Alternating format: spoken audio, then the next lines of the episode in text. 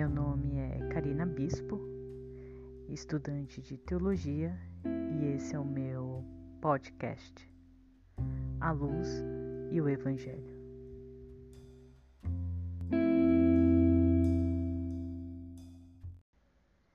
Onde estava Deus na pandemia de 2020?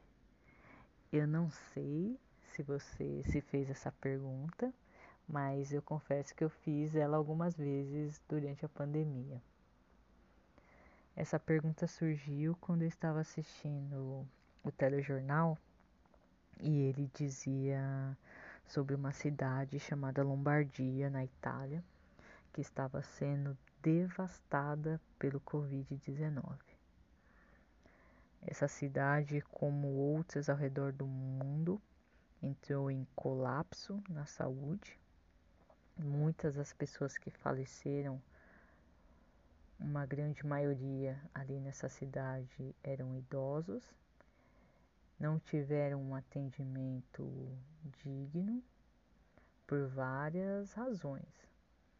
Ou porque não havia leito disponível, ou havia falta de respiradores, ausência de profissionais da saúde porque a, o número, a demanda de doentes era muito maior do que a oferta na rede de saúde. Eu comecei a me perguntar onde estava Deus durante a pandemia, quando nesse mesmo telejornal que eu estava assistindo, mostrava que estes que haviam vindo a óbito devido à doença não tiveram um velório digno e honroso. Algumas dessas famílias tinham ali um tempo determinado para velar e prantear o seu luto, porém os caixões estavam lacrados e o número de pessoas ali para o velório era um número restrito.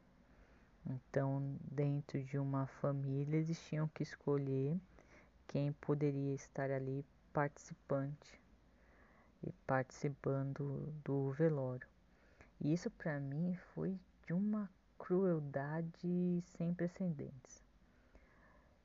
E eu não estou aqui fazendo uma crítica nem para OMS ou qualquer outro órgão de saúde que determinou esses protocolos, muito menos aos governantes e,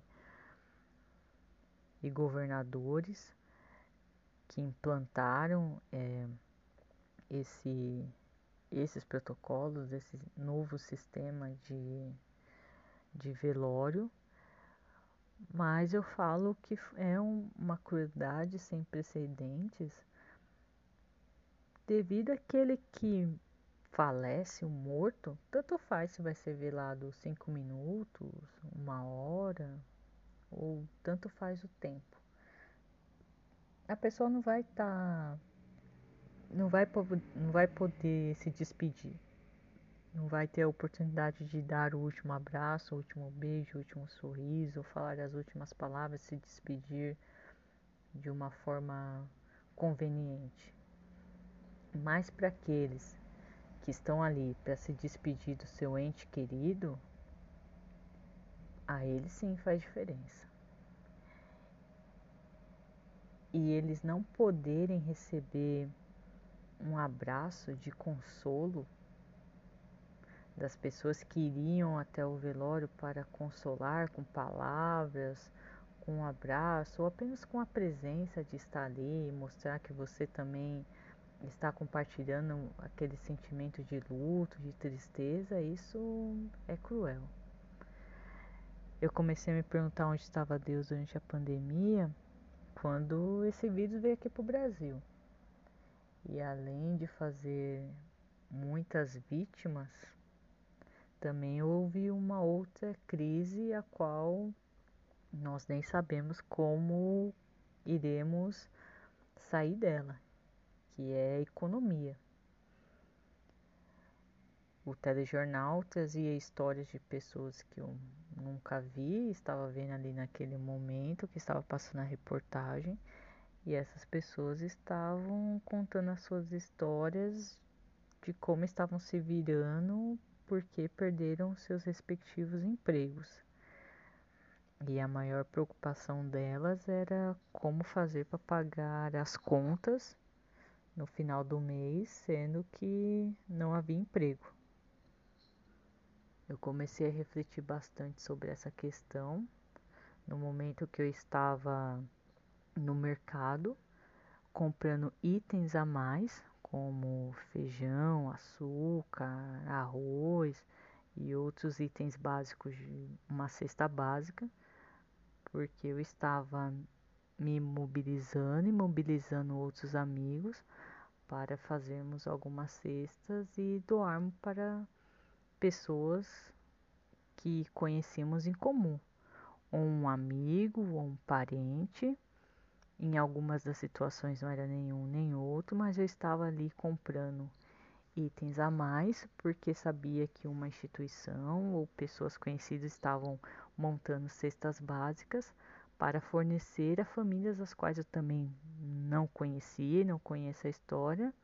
No entanto, sabia que elas estavam passando por necessidade devido a esse vírus. Elas não foram afetadas pelo vírus através de doença, mas foram afetadas pelo vírus a partir de um problema econômico e uma crise que se instalou não só no Brasil, mas no mundo inteiro. E nessas pesquisas eu achei um artigo da Leteia, a Leteia, ela é católica e ela escreve alguns artigos referente ao cotidiano, referente à fé. E eles fizeram um artigo sobre 11 de setembro de 2001. E eles falam de um capitão do Corpo de Bombeiro da cidade de Nova York, o Tom Colucci. Eu não sei se você se recorda desse dessa tragédia que ocorreu na cidade de Nova York no dia 11 de setembro. Esse fato ocorreu em dois edifícios que eram chamados de Torres Gêmeas. Dois aviões que foram sequestrados pelos terroristas numa rede chamada Rede Al-Qaeda. E esses terroristas, eles mudaram as rotas desses aviões, que eram aviões americanos, estavam fazendo ali um trecho interno. Eles mudaram as rotas dos aviões, com passageiro, tripulação, tudo dentro, e arremessaram os aviões contra os dois edifícios. Também há relatos que o Pentágono foi haveria também um atentado no Pentágono com o mesmo formato. Os terroristas conseguiram é, sequestrar também um avião, no entanto, a tripulação e os passageiros de alguma forma conseguiram revidar. Então, o Pentágono, felizmente, não foi atingido, não, não foi feito mais vítimas. Porém, os passageiros e os tripulantes daquela aviação abortaram a missão dos terroristas, no entanto, não conseguiram fazer o, o avião ser salvo. O avião ele acabou se debatendo contra o chão e todas as pessoas que estavam ali a bordo vieram a falecer. E o que Tom Colucci ele fala no dia de 11 de setembro ele diz a seguinte declaração: abre aspas. Eu vi o pior da humanidade naquele dia, mas também naquele dia vi o melhor da humanidade. Fecha aspas. Quando eu estava estudando um pouco sobre Al-Qaeda e vendo os noticiários de 11 de setembro e revivendo aquele dia e, e aquela época, o que mais me chocou na Al-Qaeda foi que eles utilizam ali da religião para chamar os seus fiéis, entre aspas, as pessoas que vão ali compor a sua organização. Então, a Al-Qaeda é uma organização política, terrorista, criminosa. No entanto, eles utilizam da religião, do islamismo, pegam alguns trechos do Alcorão, ali de algumas falas de Maomé, e introduzem na sua, no seu pensamento, na sua filosofia. E as pessoas que são extremistas ou que não concordam da, do sistema que nós vivemos acabam ali se filiando e fazendo atos de terrorismo. E em certo momento até achei engraçado é, como líderes é, usam o nome de Deus para poder justificar algo a favor deles como eles têm essa ousadia de, em nome de Deus, colocar Deus em algo que Deus nem está, para poder ali persuadir as pessoas. No entanto, quando eu estava vendo e assistindo como é feito esse discurso e como as pessoas são induzidas nessa parte da religião, principalmente é, na parte que a Al-Qaeda faz ali a sua filosofia de, de vida e de enfim, de tudo aquilo que eles é, propagam, eu vi que não é muito diferente do meio cristão.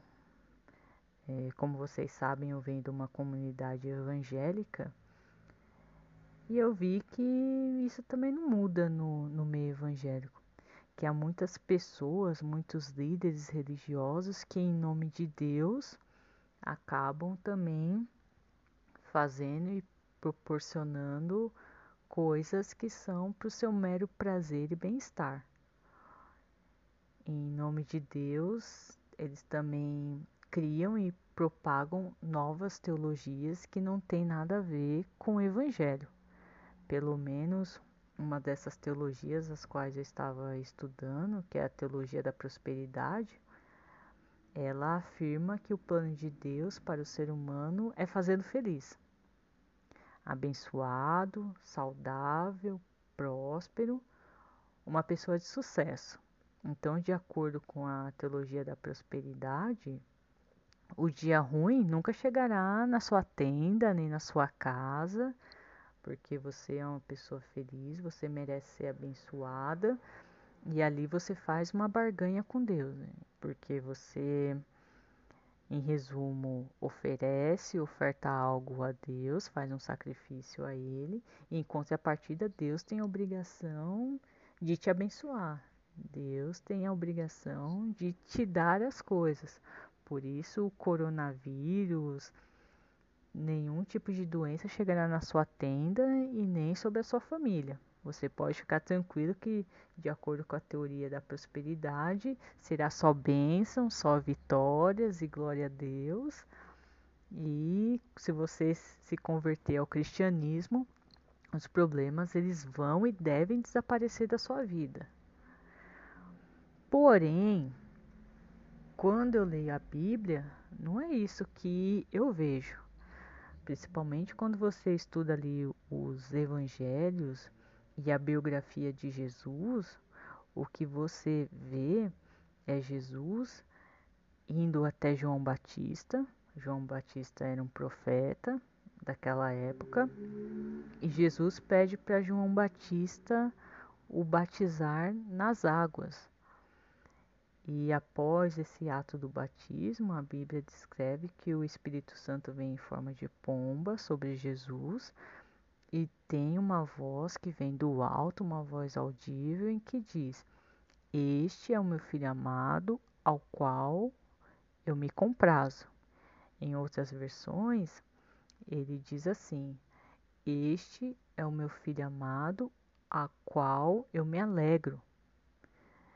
Então Jesus, ele era alguém que Deus, o seu pai, se alegrava. E você lendo ali a, a Bíblia toda, toda a história de Jesus, você vê que em nenhum momento ele é desobediente ao seu pai. Ele faz exatamente tudo para agradar a Deus e tudo que, que Deus ordena nas suas escrituras como leis, como regras, como princípio cristão, como princípio de Deus. E quando você chega ali antes do, de Jesus ser entregue aos soldados romanos para fazer todo aquele processo do sacrifício da cruz, eu vejo e leio que Jesus ele vai até o monte, ora, e a oração que ele faz é a seguinte: Deus, se possível, aparta esse cálice de mim. Todavia, seja feita a tua vontade. E nesse momento, a resposta de Deus é: ele via anjos para consolá-lo. Nesse momento que o anjo chega, a Bíblia nos relata que Jesus começa a orar mais intensamente. E a sua angústia se torna uma angústia tão pesada que o seu suor se transforma em sangue. No momento em que Deus envia o anjo, Jesus entende e compreende que Deus não iria tirar ele do sofrimento, que Deus não iria livrar a barra dele, como nós falamos aqui no nosso português. Então, se Deus não poupou Jesus do sofrimento, imagina eu e você que, segundo Gênesis, nós somos feitos do pó da terra. Portanto, essa teologia ela não se aplica para o nosso dia, para o nosso contexto. E o sofrimento eu vejo que não é algo que Deus determina e sente prazer no sofrimento humano. Porque se ele tivesse e se ele sentisse tanto prazer no nosso, no nosso sofrimento, nas nossas angústias, nos nossos momentos de choro, nos nossos momentos ali de preocupação, de tantas coisas que, que nos arremete, nos acontece, ele não teria essa preocupação de mandar o filho dele aqui para a terra para ser encarnado em forma de homem e padecer da mesma forma que nós padecemos. Eu vejo que a vida em si ela não é fácil, ela não é ela é difícil. Para nós sobrevivermos no nosso mundo, não é fácil. Nós pagamos preço por tudo e tudo é difícil. O seu ganha-pão é difícil, manter a sua família saudável, ter acesso a muitas coisas. Então a nossa vida por si só já é árdua, já é sofrível. E quando eu vejo esse tipo de de teologia sendo aplicada, ensinada, comparando com, com a Bíblia, não, não para mim não, não tem cabimento, não tem. Não, não, não reconheço.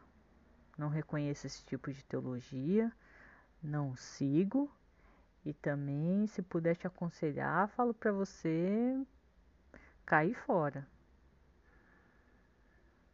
E voltando aqui para 11 de setembro, aqui no artigo da, da Aleteia, eles falam assim: o que ele viu, e aí ele citando Tom Colucci, o que ele viu foram as centenas de pessoas, homens, mulheres e até crianças que arriscaram as suas vidas para ajudar nos resgates em meio aos escombros.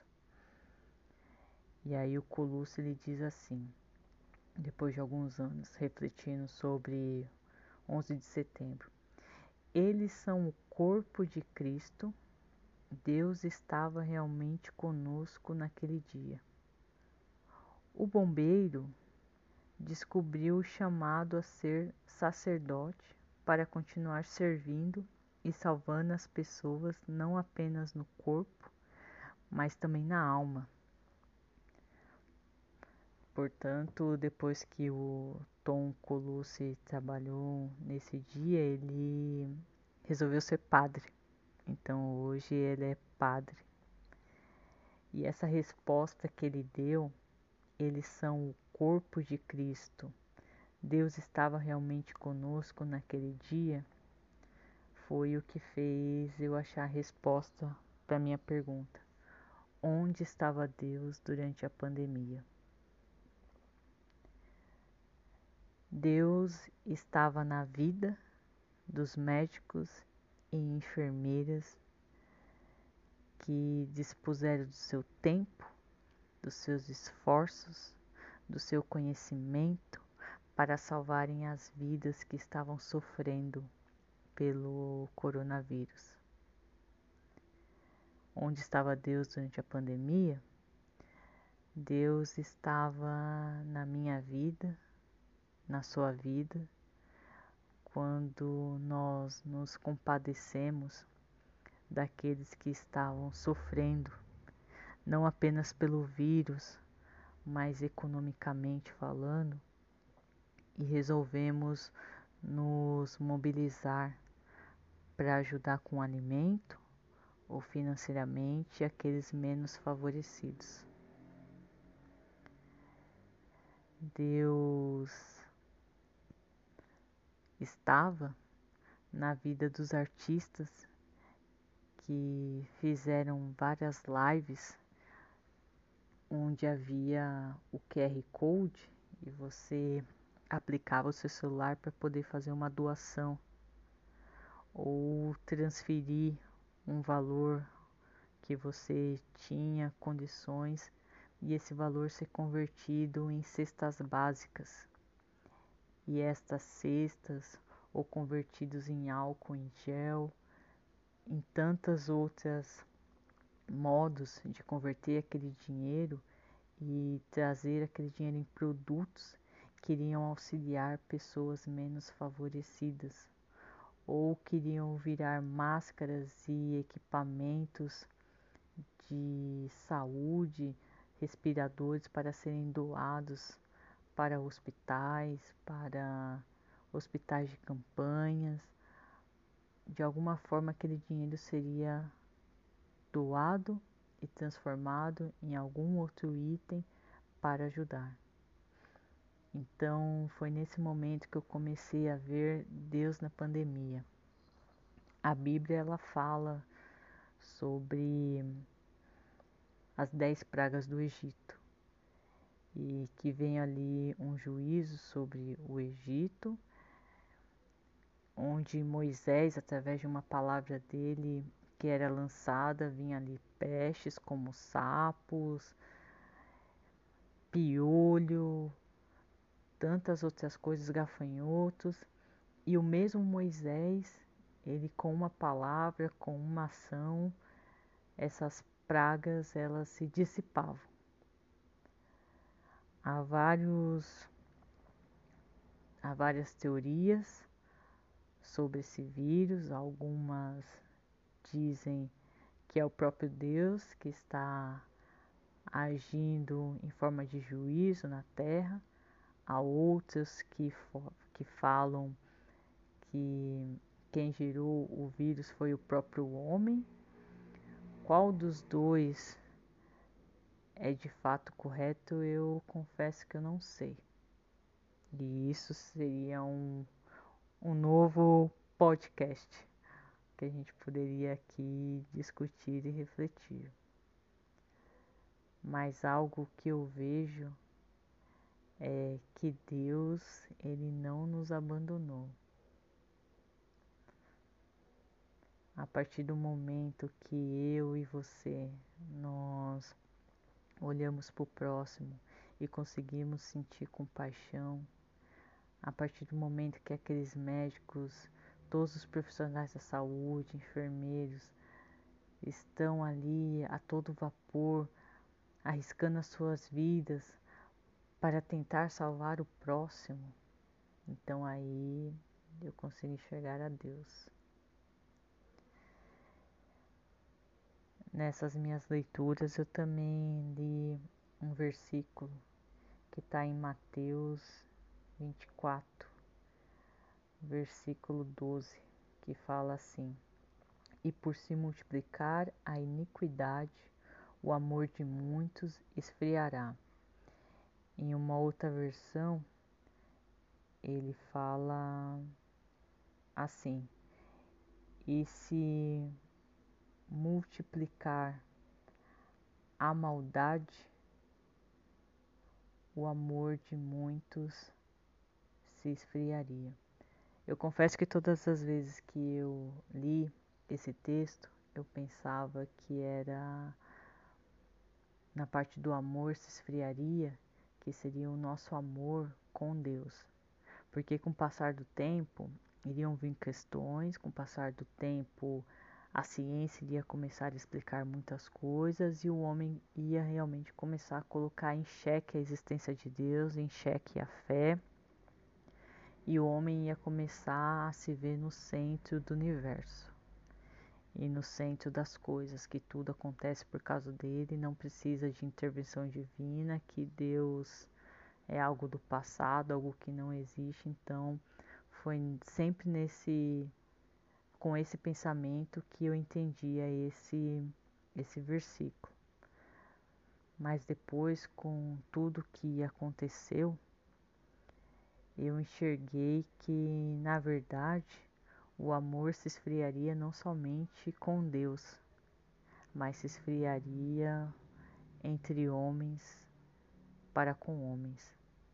Quando você vê o noticiário falando sobre o número de mortos, qual que é a sua reação? Para você é só um número, uma estatística? Ou você sente um certo pesar no seu coração e vê aquele número como vidas que se foram, pessoas que não terão mais a oportunidade de se despedir dos seus familiares, que foram pessoas que algumas delas ficaram ali na UTI e não tiveram, seus parentes não tiveram nem a oportunidade de ir ver, não podiam entrar no hospital para ter notícias, tinham que ficar ali aguardando um telefonema, naquela angústia de não ter notícia, de não saber se tava, seu parente estava sendo bem tratado ou não, ou de não saber o que estava acontecendo ali naquela sala de UTI e se os médicos ou os enfermeiros estavam diante daquele parente, vendo seu estado e se perguntando se valeria a pena dar um respirador ou se o estado era tão grave que o respirador teria que ser tirado daquela pessoa para ser dada para outra pessoa que talvez teria ali uma chance de sobrevivência.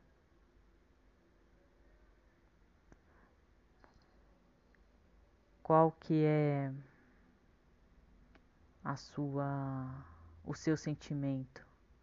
Os números são só estatísticas ou os números representam pessoas? Essa foi a segunda pergunta que eu comecei a me fazer quando eu li esse texto.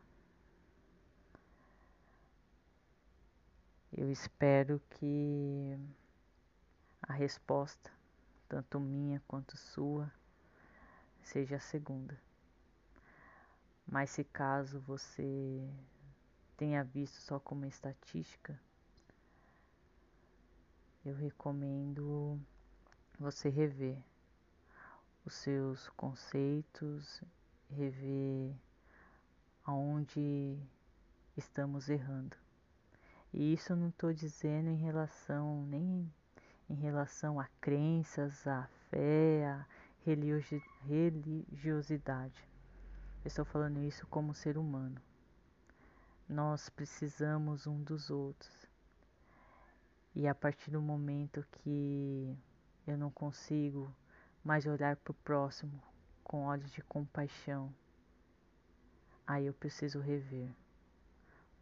Rever meus conceitos, rever a minha visão, porque eu preciso de você, você precisa de mim. Então foi assim que eu cheguei nas minhas respostas. E foi assim que eu cheguei nas outras perguntas.